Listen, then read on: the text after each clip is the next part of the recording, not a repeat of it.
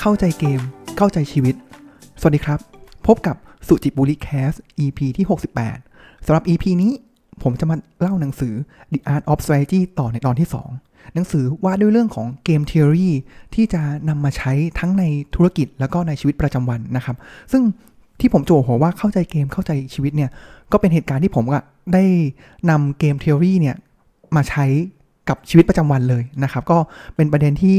มีเรื่องเหมือนความเห็นไม่ลงรอยกันนะครับ ในผมเป็นคณะกรรมการหมู่บ้านนะครับ แล้วก็มีความเห็นไม่ลงรอยกันอะไรอย่างนี้นะครับ ก็การที่เราใช้เกมเทอรี่เนี่ยก็คือเราต้องเข้าใจว่าจุดของเขาเนี่ยเขาเรียกว่า dominant strategy ของเขาเนี่ยคืออะไรนะครับ แล้วเขาทำสิ่งนี้เพื่ออะไรนะครับ แล้วเราค่อยมาวางกลยุทธ์ของเรานะครับ ว่าเราจะดำเนินการอย่างไรนะครับ ผมก็ได้ลองนำมาใช้แล้วผมว่ามันก็ ก็ทำให้เรามีสตินะครับ แล้วก็รู้สึกว่าทำให้เราเลือกได้นะครับว่าเราจะเลือกใช้กลยุทธ์หรือดำเนินการอย่างไร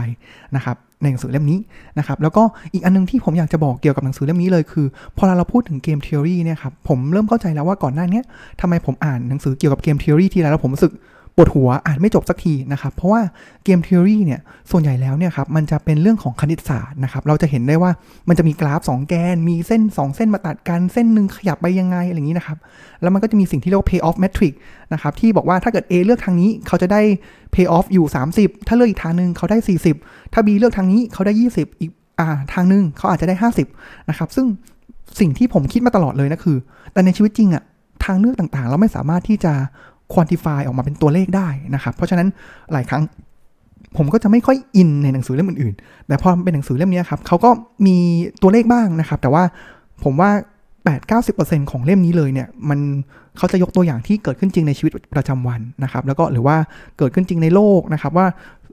สมัยสหรัฐอเมริกากับโซเวียตเนี่ยเขาทำอย่างไรกันบ้างนะครับอะมาถึงวันนี้นะครับ ขอเท้าความนิดนึงเมื่อตอนที่แล้วผมเกริ่นไปแล้วนะครับว่า Game Theory เนี่ยคืออะไรนะครับแล้วก็บอกว่ารูปแบบของเกมก็จะมีการเคลื่อนที่มี move เนี่ยได้อยู่ 2 แบบนะครับ อันแรกเลยก็คือ sequential sequential ก็คือ A ทำแล้ว B ก็ทำแล้วก็ A ก็ทำแล้ว B ก็ทำนะครับ ผมยกตัวอย่างของเรื่องของ ultimatum game นะครับ ที่ A ให้เลือกก่อนว่ามีเงินอยู่ร้อยจะแบ่ง A กับ B เท่าไหร่ แล้ว B เป็นคน confirm ว่าโอเขาโอเคกับเลขนั้นไหมนะครับ หรือว่าเกมที่บอกว่ามีทีม A กับทีม B นะครับ แล้วระหว่างทางเนี่ยจะมีธงอยู่ 21ธงนะครับ แล้วก็ A เนี่ยสามารถที่จะเลือกได้ว่าจะหยิบ3ธง1ถึง3ธงนะครับออก จากนั้นก็จะเป็น B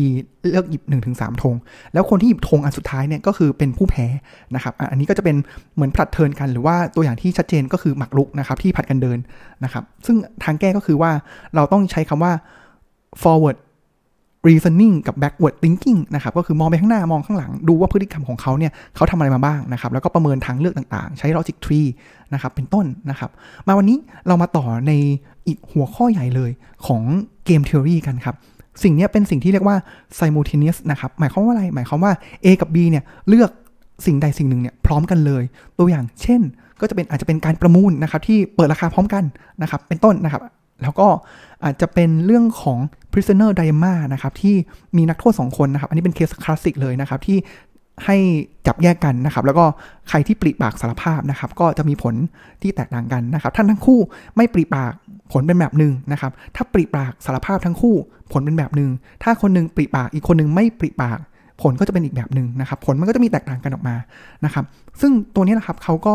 นำมาสู่อีกทฤษฎีหนึ่งครับว่า ถ้าสมมติว่า A มี 2 ทางเลือก แล้ว B มี 2 ทางเลือกเนี่ยมัน cross กันออกมาเนี่ยครับเป็นเขาเรียกอาจจะเป็น pay off metric นะครับว่าออกมาเป็นยังไง แต่ว่าอันนี้อาจจะไม่ได้ลงรายละเอียดให้นะครับว่ามันเป็นยังไงบ้างนะครับ แต่ว่าในการเลือกเนี่ยครับ เราจะนึกได้เลยนะครับว่ามันจะเป็นเหมือนเป็นตาราง2คูณ2นะครับ A เลือกทางเลือก 1 ก็คืออาจจะเป็นด้านบนนะครับ แล้วก็ทางเลือกที่ 2 ด้านล่าง ส่วน B ก็จะเป็นทางเลือกด้านซ้าย ทางเลือกด้านขวานะครับ แล้วก็ cross กันนะครับ ก็คือ A บน B ซ้าย A บน B ขวา A บน ขออภัย A ล่าง B ซ้าย แล้วก็ A ล่าง B ขวานะครับ แล้วผลที่ A กับ B เนี่ยได้รับเนี่ยจะแตกต่างกันนะครับ ก็ก็มีการต่อยอดขึ้นไปเรื่อยๆนะครับ จนถึงพอเรานึกถึง บุคคลในตำนานแล้วกันนะครับ อาจจะเรียกว่าเป็นคู่ที่ทำให้เกมเทอรี่เนี่ยมันโด่งดังมากนะครับ เขาผู้นั้นเนี่ยผมว่าถ้าใครเคยดูหนังนะครับ Beautiful Mind นะครับ ก็คือจอห์นเนชนั่นเองนะครับ ก็เป็นอัจฉริยะนะครับ ที่เขาเห็นแล้วว่า เฮ้ย จริง ๆ แล้วเนี่ย ในทางเลือกใด ๆ นะครับ ไม่ว่าจะเป็น A หรือว่า B นะครับ มันจะมีสิ่งที่เรียกว่า Nash equilibrium อยู่ หมายความว่าไงครับ หมายความว่าทางเลือกนี้มันดีที่สุด ต่อ A แล้วก็เป็นทางเลือกที่ดีที่สุดต่อ B นะครับ ก็คือใน Matrix 2คูณ2เนี่ยมันจะมีช่องในช่องหนึ่งเลยนี่แหละครับ ที่มันเป็นทางเลือกที่ดีที่สุดของทั้งสองคนนะครับ หรือทั้งเกมเกมนั้นนะครับ มันอาจจะไม่ดีที่สุดแต่ว่าของ A อาจจะไม่ดีที่สุดของ B แต่ว่าดีที่สุดของเกมเกมนั้นนะครับ เพราะฉะนั้นแล้วเนี่ยครับเขาก็จะบอกว่าเป็นเหมือนเป็น rules of thumb อย่างหนึ่งเลยนะครับว่าถ้าทางเลือก A กับ B เนี่ยครับไม่ว่าจะยังไงแล้วเนี่ยครับถ้ามันมีทางเลือกที่ดีที่สุดเขาเรียกว่าเป็น dominant strategy เลือกใช้ strategy นั้นๆ ทางเลือกนั้นๆนะครับ ผมอาจจะพูด mix กันนะครับ ระหว่าง strategy กับเหมือนกับเป็นทางเลือกนะครับ เพราะจริงๆแล้วทางเลือกกับ strategy มันก็ลักษณะมันก็คือทางเดียวกันนะครับ ก็คือทางที่ทำให้เราเนี่ยไปถึงจุดที่ดีที่สุดของเรานะครับ เพราะฉะนั้นแล้วเนี่ยครับกลับมาที่โจทย์ของ prisoner dilemma นะครับเขาบอกว่า Nash equilibrium หรือว่า dominant strategy หรือทางที่ดีที่สุดเลยของทั้งคู่นะครับ ก็อาจจะเป็นการที่เราเนี่ย ไม่ปริปากทั้งคู่ทั้ง A ทั้ง B แต่คำถามคือเฮ้ย แล้วเราจะรู้ได้อย่างไรล่ะ ว่าถ้าเราไม่ปริปากแล้วอีกฝั่งหนึ่งจะไม่ปริปากเหมือนกัน อันนั้นจะเป็นอีกประเด็นหนึ่งนะครับ แต่ว่าถ้าเป็นพูดถึง Nash equilibrium หรือว่าทางเลือกที่ดีที่สุดของทั้งเกมนี้ของทั้งสองคนเลยเนี่ยก็คือทั้งคู่ต้องไม่ปริปากนะครับ อีกตัวอย่างหนึ่งนะครับที่ผมว่าก็ ใกล้เคียงเลยนะครับ ก็คือเรื่องอาจจะเป็นการประมูลนะครับ หรือว่าอาจจะเป็น price war นะครับ เช่นคราวที่แล้วผมยกตัวอย่างว่า ถ้าเกิดมีอะโค้กกับเบปซี่ใช่ไหมครับเขาเลือกมี 2 ทางเลือกนะครับ ทางเลือกแรกถ้าเกิดโค้กนะครับลอนช์โปรโมชั่นออกมาอะยอมจ่ายนิดนึงนะครับ แล้วเขาจะได้แบบลูกค้าไปดึงลูกค้าจากเบปซี่มาได้มากมายเลยนะครับในอันนี้คือฝั่งที่โค้กเนี่ยทำโปรโมชั่นออกมา ในขณะที่ถ้าเกิดเบปซี่ไม่ทำอะไรเลยเนี่ยครับโค้กเนี่ยจะได้เยอะมากนะครับ ขณะเดียวกันอีกทางหนึ่งเลยนะครับ ก็คือถ้าเกิดเบปซี่ทำโค้กไม่ทำอะเบปซี่ก็จะดึงลูกค้าของโค้กไป เกิดอะไรขึ้นครับ ถ้าสุดท้ายแล้วเนี่ยโป๊ะทั้งคู่เนี่ยเลือกที่ทำโปรโมชั่นพร้อมกัน เพราะฉะนั้นสุดท้ายแล้วเกมของผู้เล่นในตลาดน้ำดื่มเนี่ยครับก็คือจ่ายเงินเยอะทั้งคู่ แต่ว่าก็ไม่สามารถดึงลูกค้าอีกฝั่งหนึ่งมาได้ถูกไหมครับ คนที่ได้เลยเป็นอีกเกมหนึ่งก็คือผู้บริโภคนะครับ ก็จะเป็นอยู่นอกเกมนี้นะครับ เพราะฉะนั้น Nash equilibrium ของทั้งคู่นะครับ ก็คืออะไรก็คือการที่ อยู่แบบนั้นแหละ ขายไปเรื่อยๆอย่างนั้นแหละ ลูกค้าเท่าเดิมนะครับ อันนี้ก็อาจจะเป็นอีกหนึ่งตัวอย่างนะครับ ทีนี้การที่จะเป็นอย่างนั้นได้เนี่ยครับ มันก็คือหลายที่เลยเนี่ยครับเขาจะเขาถ้าเกิดยิ่งเป็นการประมูลเนี่ยครับเขาก็จะมีสิ่งที่เรียกว่าการฮั้วประมูล การ negotiate กันก่อนนะครับ ถึงแม้ว่าจะแบบเป็นการเล่นพร้อมกันนะครับ แต่ก่อนหน้านั้นเนี่ยเขาก็จะมีการฮั้วมีการ negotiate กันก่อนว่า เฮ้ย อะ ถ้าจะเล่นดีที่สุดเลยก็คือ แบบหนึ่งก็คือเราไม่เล่นโปรโมชั่นทั้งคู่นะครับ แต่ว่าผมว่าในโลกของการแข่งขันก็ยากนะครับ แต่ว่าอีกแบบหนึ่งเลยนะครับที่เขาทำกันก็คือถ้าโคกเล่นมาก่อนใช่ไหมครับ สักพักหนึ่งแล้วเขาก็ปิดแคมเปญไป 1 เดือน หลังจากนั้นเนี่ยเบปซี่ก็มาเล่นบ้างอีก 1 เดือนนะครับ ก็อาจจะสลับกันไปดึงกันไปดึงกันมานะครับ อันนี้ก็เป็นอีกแนวทางหนึ่งของ Nash Equilibrium ที่สามารถแก้ได้ด้วย Cooperation นะครับ มีอีก 2 ตัวอย่างนะครับที่เป็นเป็น simultaneous game นะครับ อันนึงเนี่ยไม่แน่ใจว่า เพื่อนๆน่าจะเคยคุ้นกันนะครับเขาเรียกว่าชิคเก้นเกมชิคเก้นเกมคืออะไรครับชิคเก้นเกมเนี่ยก็คือว่ามีคนสองคนเหมือนอาจจะเป็นวัยรุ่นนะครับ แล้วก็ชิคเก้นในที่นี้คือเหมือนแบบเป็นพวกขี้แพ้ไก่ฟออะไรอย่างนี้นะครับ สิ่งที่เขาทำก็คือเขาจะขับรถสองคันพุ่งตรงเข้าหากันนะครับ แล้วถ้าเกิดถ้าเกิดทุกคนทั้งสองคนเนี่ยไม่หักหลบนะครับ ชนกันแน่นอนนะครับ แต่ถ้าเกิดมีคนใดคนหนึ่งกลัวหักหลบไปใช่ไหมครับอะ ถ้าเกิดหักหลบไอ้คนนั้นแหละครับ จะเรียกว่าเป็นไก่อ่อนหรือเป็นชิคเก้นนะครับคำถามคือ Nash equilibrium มีไหมอะ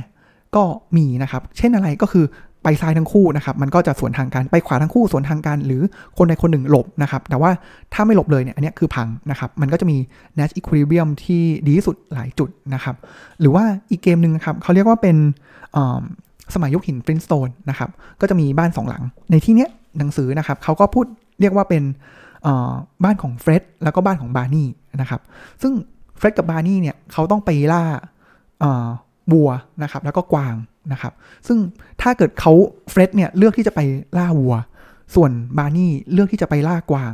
สุดท้ายแล้วเขาถ้าเขาไม่ร่วมมือกันเขาจะไม่สามารถล่าได้นะครับ แต่ว่าถ้าเกิดเฟร็ด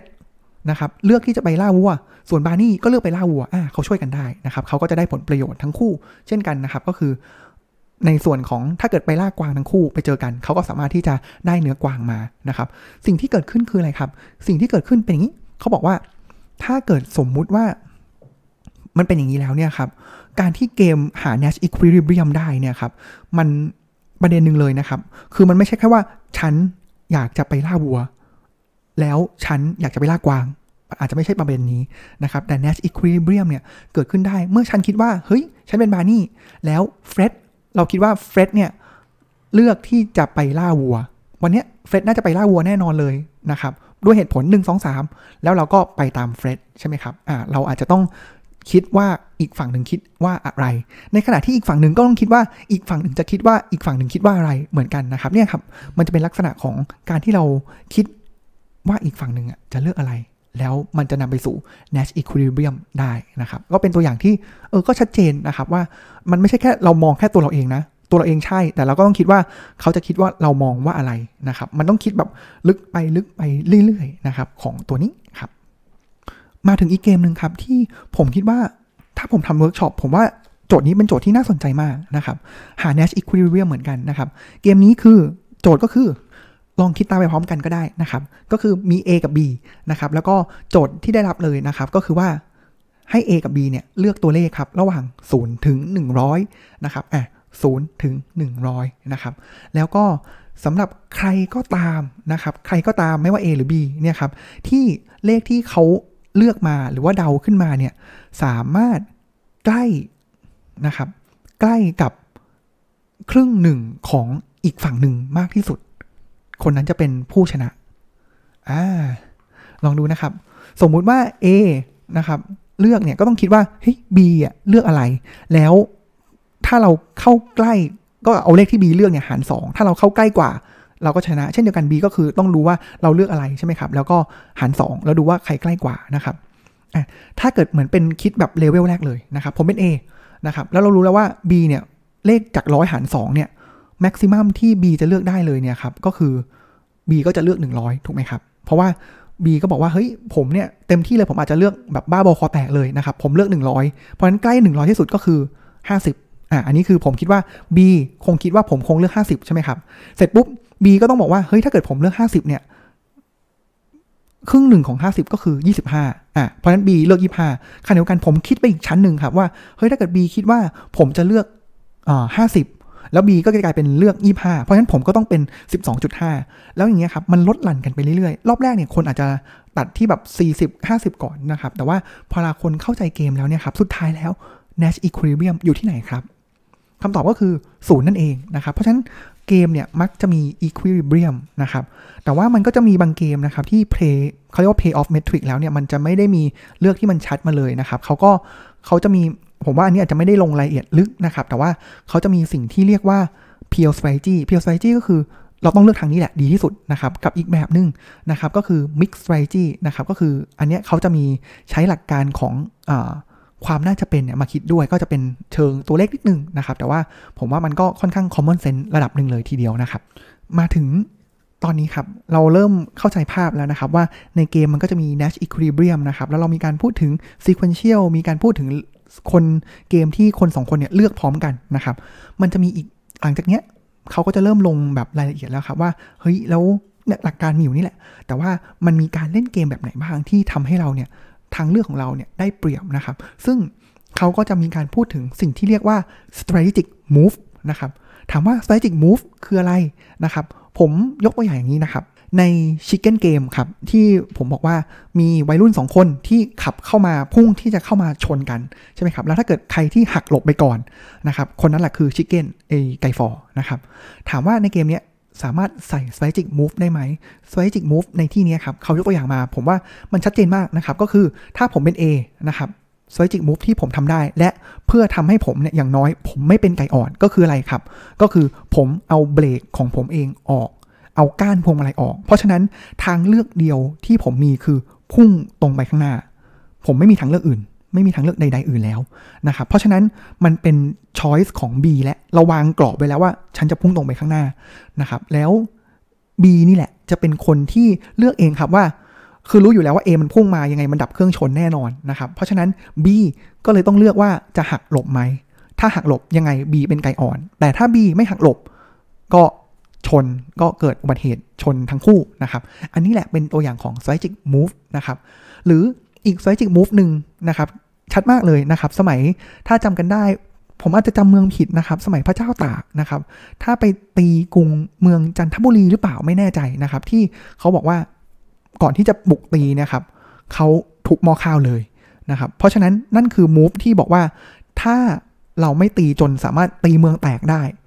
เราก็ไม่มีทางที่จะกลับไปมีชีวิตได้นะครับ move เนี้ยหลายที่ก็ทำกันนะครับ หรือสมัยที่เฮอร์มันคอร์เตสนะครับ ที่ไปบุก ผมไม่แน่ใจน่าจะแอสเทคมั้งครับ ที่คนจำนวนน้อยกว่าแบบมหาศาลเลยนะครับเขาไปถึงปุ๊บเขาก็เผาเรือของเขาทิ้งเลยนะครับ แล้วก็ถ้าทำไม่ได้ก็ตายดูออดายนะครับ อันนี้แหละเป็นตัวอย่างของ strategic move ยังมี strategic move อีกนะครับ ยกตัวอย่างเช่นนะครับ ในสมัยสหรัฐอเมริกานะครับ ก็ในโควอกับโซเวียตนะครับ ก็จะมีการขู่กันนะครับ เรื่องของระเบิดนิวเคลียร์นะครับสหรัฐอเมริกาเนี่ยก็จะเป็นบอกว่าถ้าเกิด คุณติดตั้งนิวเคลียร์นะครับอาจจะเป็นในสมัยคิวบาก็ได้นะครับ ถ้าคุณยิงมาฉันยิงกลับ แล้วยิงแบบเต็มที่เลยนะครับออันนี้ก็เป็นลักษณะของ strategic move เหมือนกันที่เป็นการข่มขู่นะครับหรือว่าอีกอันนึงเลยนะครับที่เรามักจะใช้กันเป็นเงื่อนไขนะครับ เมื่อกี้เป็นเงื่อนไขเชิงลบแล้วว่า ถ้าคุณทำแบบนี้ ฉันจะทำแบบนี้ แล้วคุณจะเจ็บตัว หรือเราจะเจ็บตัวทั้งคู่นะครับ ก็อีกแบบหนึ่งคือ ถ้าเกิดว่าลูกทำกันบ้าน ครบ นะครับ เดี๋ยวจะให้ดูการ์ตูนครึ่งชั่วโมงนะครับ อันนี้ก็จะเป็นอีกแบบหนึ่งนะครับ เพราะฉะนั้นในเรื่องของ strategic move นะครับ มันเลยแบ่งออกมาเป็น 2 หมวดย่อยก่อนนะครับ จากตัวอย่างเมื่อกี้ อันแรกก็คือทำแบบไม่มีเงื่อนไขก็คือเคสที่บอกว่าเอาเขาเรียกว่าเป็นคอมมิชเมนต์นะครับ ก็คือเราจะทำอย่างนี้เลยแบบดับเครื่องชนเลยนะครับคอมมิตว่าจะทำแบบนี้เลยนะครับ อันนี้ไม่มีเงื่อนไขนะครับ ก็คือเหมือน unconditional move นะครับ กับอีก แบบหนึ่งนะครับก็คือ conditional conditional move นะครับหมายความว่าถ้าคุณทำแบบนี้ ฉันจะมีการตอบโต้แบบนี้ ซึ่งการตอบโต้แบบนี้ก็ได้ลักษณะ 2 แบบ อันแรกคือเป็นการข่มขู่หรือ threat นะครับกับอีกอันนึงก็คือการแบบทำตามสัญญาหรือ promise นะครับ อันนี้ก็จะเป็นหลักการของ strategic move ที่หนังสือเนี่ยยกมาเล่าให้ฟังนะครับว่าเฮ้ยในเกมเกมหนึ่งเนี่ยเราไม่ใช่มาถึงแล้วเราเล่นเกมได้เลย แต่เราสามารถที่จะเลือก move ก่อนหน้านั้นได้นะครับ นอกเหนือไปจากเรื่องของการ negotiate เรื่องของการหัวกันนะครับ เราบอกไปก่อนเลยว่า move นั้นฉันจะทำแบบนี้นะ แล้วถ้าเกิดคุณทำก็ลองก็ดูตามผลเอาละกันนะครับ มีประเด็นหนึ่งครับที่เมื่อกี้ผมลืมไปนะครับ ย้อนกลับไปนิดนึงนะครับ ก่อนที่เราพูดเรื่องของ Nash equilibrium นะครับ แล้วมันก็จะมีเรื่องของ p l strategy ที่เรารู้แล้วว่ามันต้องใช้ทางนี้นะครับ กับอีกทางหนึ่งก็คือ เราไม่รู้หรอกว่า payoff metric เนี่ยอันไหนดีที่สุดนะครับ เราก็จะใช้ mix strategy นะครับ ซึ่งพอลาในเกมเนี่ยครับ มันก็สามารถที่จะคำนวณกันได้ถูกไหมครับ แต่ว่าสิ่งหนึ่งเลยเนี่ยครับคือเขายกตัวอย่างมาอย่างนี้นะครับ ว่าตอนที่เราเตะจุดโทษเนี่ยครับแต่ละคนเนี่ยมันจะมีเหมือนมีเหมือนมีสถิติอยู่แล้วนะครับว่าคนถนัดเท้าขวาชอบเตะไปทางไหนนะครับแล้วโกต้องพุ่งไปทางไหน มีโอกาสรับได้มากน้อยกว่ากันอะไรอย่างนี้นะครับ ซึ่งมันสามารถคำนวณได้นะครับมันอาจจะเป็นมิกซ์ไซที่ที่คำนวณได้นะครับ สิ่งหนึ่งเลยที่หนังสือบอกนะครับ แล้วก็เป็นกลยุทธ์ที่หลายคนใช้นะครับเขาเรียกว่าถ้าเราเป็นคนยิงจุดโทษเนี่ยครับแล้วถ้าเราสามารถ เราทำเป็นแพทเทิร์นจนคนอื่นจับได้เนี่ย โอกาสที่เราจะยิงไม่เข้าเนี่ยมันจะมีสูง เพราะฉะนั้นกลยุทธ์หนึ่งที่เขามักจะนำมาใช้ก็คือเขาเรียกว่าเป็นการแรนดอมยิงแบบให้คนจับทางเราไม่ได้นะครับ ก็คือเป็น random randomization นะครับ ที่อันนี้อยากจะเอามาเสริมให้นะครับ ว่ามันก็มีวิธีการที่จะมาเคาน์เตอร์การใช้เกมเทอรี่อย่างนี้ด้วยเหมือนกันนะครับ กลับมาที่เรื่องประเด็นเมื่อสักครู่ก่อนนะครับ เรื่องของ commitment นะครับ หรือว่า threat หรือว่าเรื่องของ promise นะครับ ในเรื่องของ strategic move เนี่ย มันจะมีอีกสิ่งหนึ่งครับ ที่ หนังสือมาพูดถึงเลยนะครับ เขาเรียกว่าเป็นเรื่องของ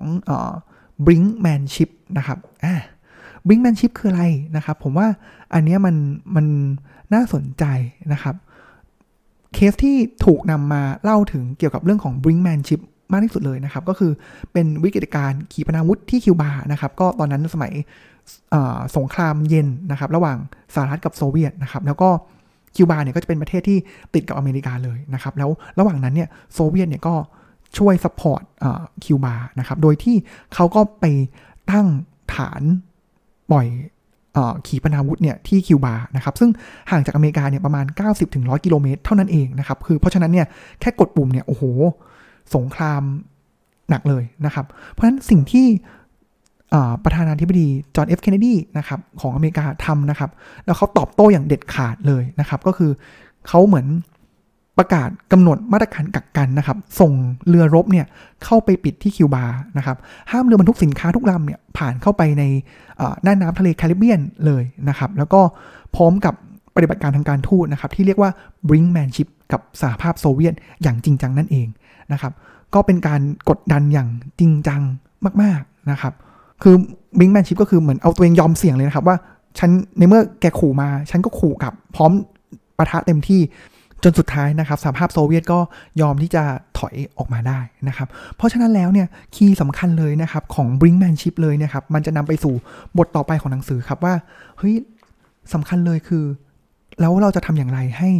สิ่งที่เราพูดเขา เชื่อเราว่าเราทำจริง อันนี้เป็นเป็นหัวใจสำคัญของ Brinkmanship หรือว่ากลยุทธ์ในเรื่องของ commitment นะครับ เรื่องของ threat หรือเรื่องของ promise นะครับ เพราะว่าถ้าเกิดเราพูดอะไรไปใช่ไหมครับ แล้วเฮ้ยเขารู้อยู่แล้วว่าไอ้นี่ไม่ทำตามจริงหรอกขู่มาอย่างนั้นเองแหละ หรือบอกว่าถ้าเกิดเราทำสำเร็จแล้วเราจะให้รางวัลก็ทำอย่างนั้นเองแหละนะครับพอเรามันไม่มีความน่าเชื่อถือเนี่ยสุดท้ายแล้ว strategic move ต่างๆ ของเรานี่คือพังเลยนะครับ ไม่ได้สามารถที่จะทำให้เกิดความสำลิดผลได้เลยนะครับ เขาก็เลยให้มา 8 วิธีการนะครับ ที่ที่แรกผมอ่านก็ดูว่ามันเออมันมัน simple มัน basic มากเลยนะครับ เช่นอันแรกเลยก็คือ contract นะครับก็คืออะเซ็นสัญญากันนะครับ แต่ว่าพอเราเซ็นสัญญาเนี่ยครับมันเหมือน basic เนาะแต่ว่าพอเราไปอ่านในไส้ในแล้ว ผมรู้สึกว่าเฮ้ยคือนอกจาก3ก๊กแล้วเนี่ยครับที่ทำให้เราเป็นคนคิดแล้วลึกซึ้งหรือแบบมองทุกมุมเนี่ย ผมว่าหนังสือเล่มนี้แหละที่บอก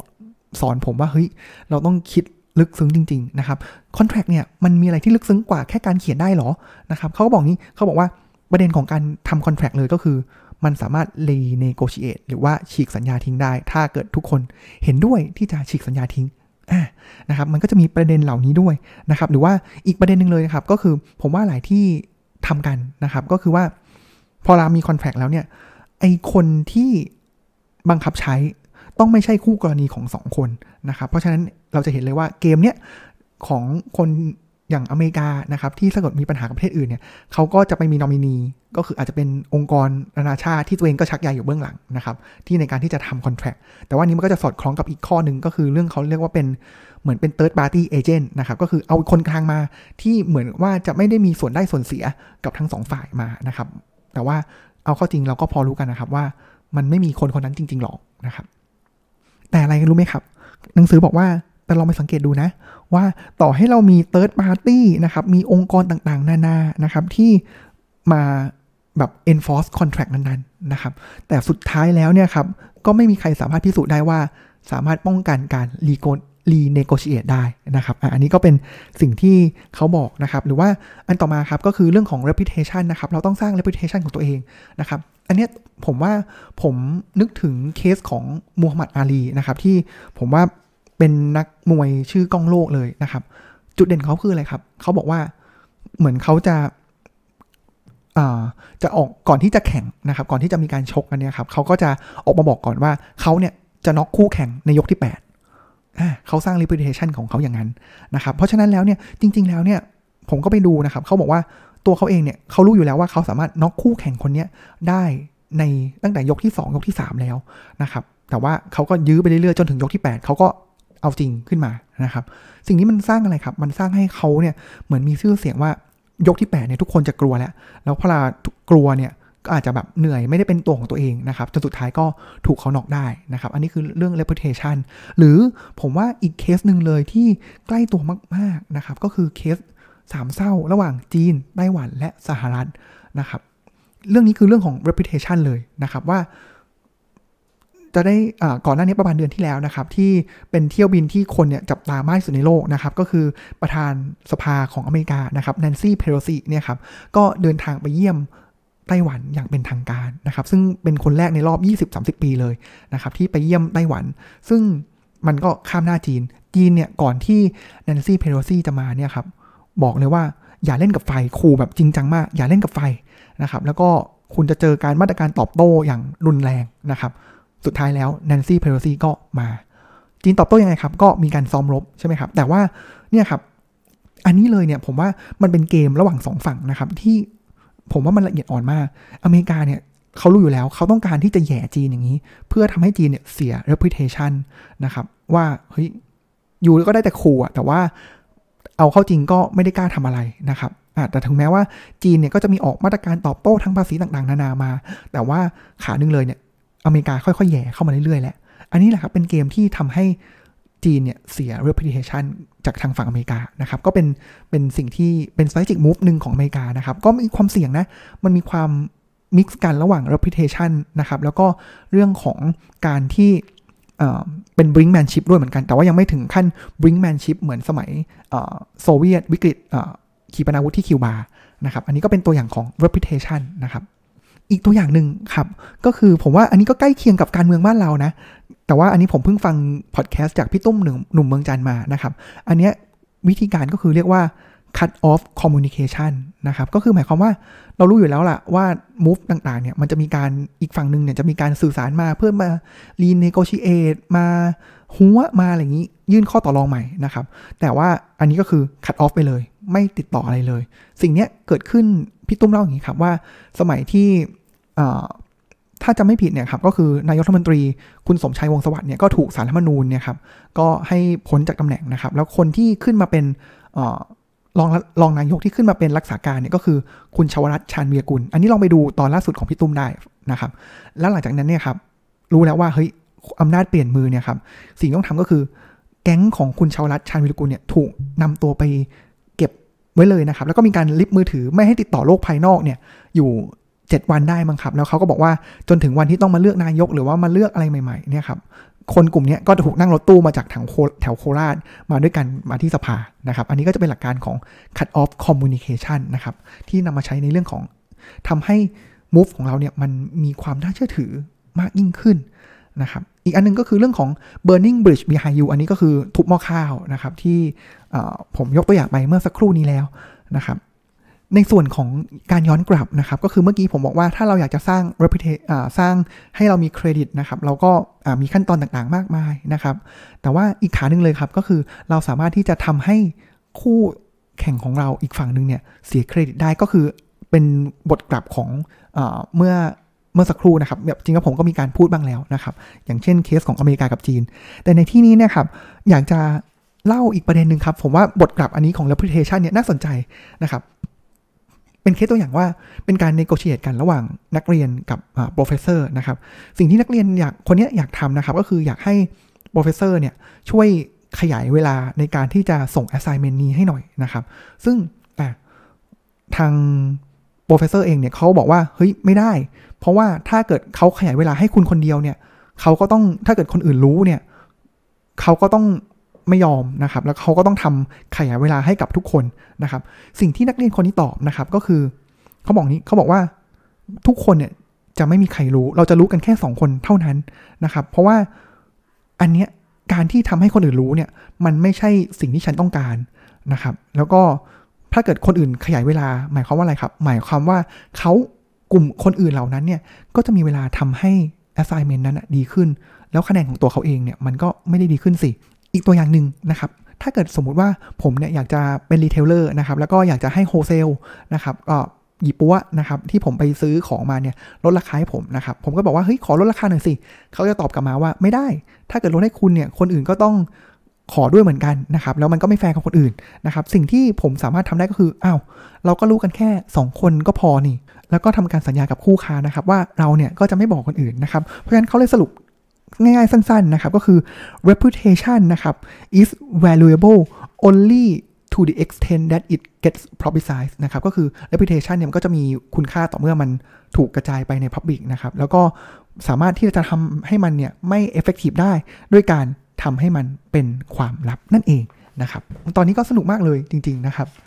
ก่อนที่จะจบตอนนี้นะครับเป็นตอนที่ยาวจริงๆ แล้วผมรู้สึกมันมากกับตอนนี้นะครับไม่รู้ว่าเพื่อนๆผู้ฟังจะมันเหมือนผมหรือเปล่านะครับก็คือสรุปนิดนึงตั้งแต่รวบจากตอนที่แล้วนะครับแล้วเดี๋ยวจะมีตอนหน้าอีกตอนหนึ่งที่เป็นเนื้อหาที่เป็นส่วนเสริม แล้วก็มี case study นะครับแต่ก็สารภาพว่ายังอ่านไม่จบอยู่นะครับก็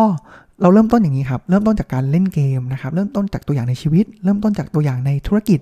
นะครับ แล้วเราก็บอกว่าเกมเนี่ยมันมี 2 แบบ ก็คือผัดกันเล่นกับเล่นพร้อมกันทันทีนะครับ แต่ว่าไม่ว่าเกมใด ๆ เลยก็ตามเนี่ย มันจะมีจุดที่เรียกว่า Nash Equilibrium ก็คือจุดที่ดีที่สุดของเกมเกมนั้นอยู่นะครับ แต่ว่า